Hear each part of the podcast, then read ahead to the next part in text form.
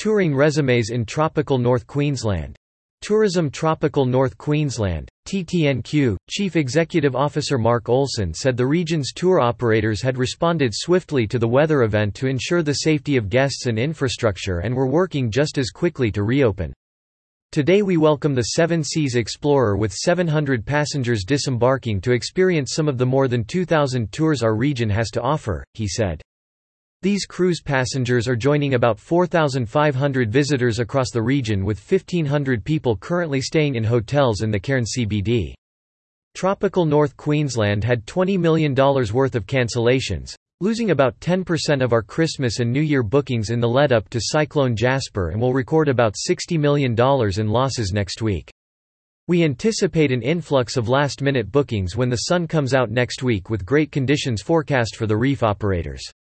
The Cairns Aquarium and Cairns Koalas and Creatures at the Pier, the newest attraction in town, have been keeping visitors dry while showcasing the diverse ecosystems and wildlife of the tropics.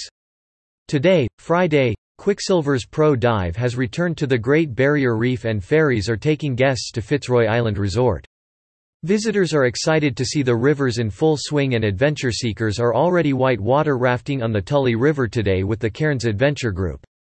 Chasing waterfalls and tubing tours are the hot ticket items in summer when our rainforest rivers are at their most spectacular. The Barron Falls is tropical North Queensland's biggest attraction after heavy rain, the feeling of the mist on your face as the water thunders into Barron Gorge is extraordinary. From tomorrow, Saturday, visitors can experience the falls from Skyrail Rainforest Cableway's spectacular The Edge Lookout. The Palm Cove Strip is back in business with accommodation providers including the Reef House welcoming guests and their in-house restaurant along with Nu Nu restaurant and the cafes reopening. All accommodation and attractions are open on the Cassowary coast and drive visitors are returning to Paronella Park. Operators in Port Douglas have been slowed down by power outages but are gradually reopening, while the Daintree region will take a little longer as they wait for the river to subside. eTurboNews.com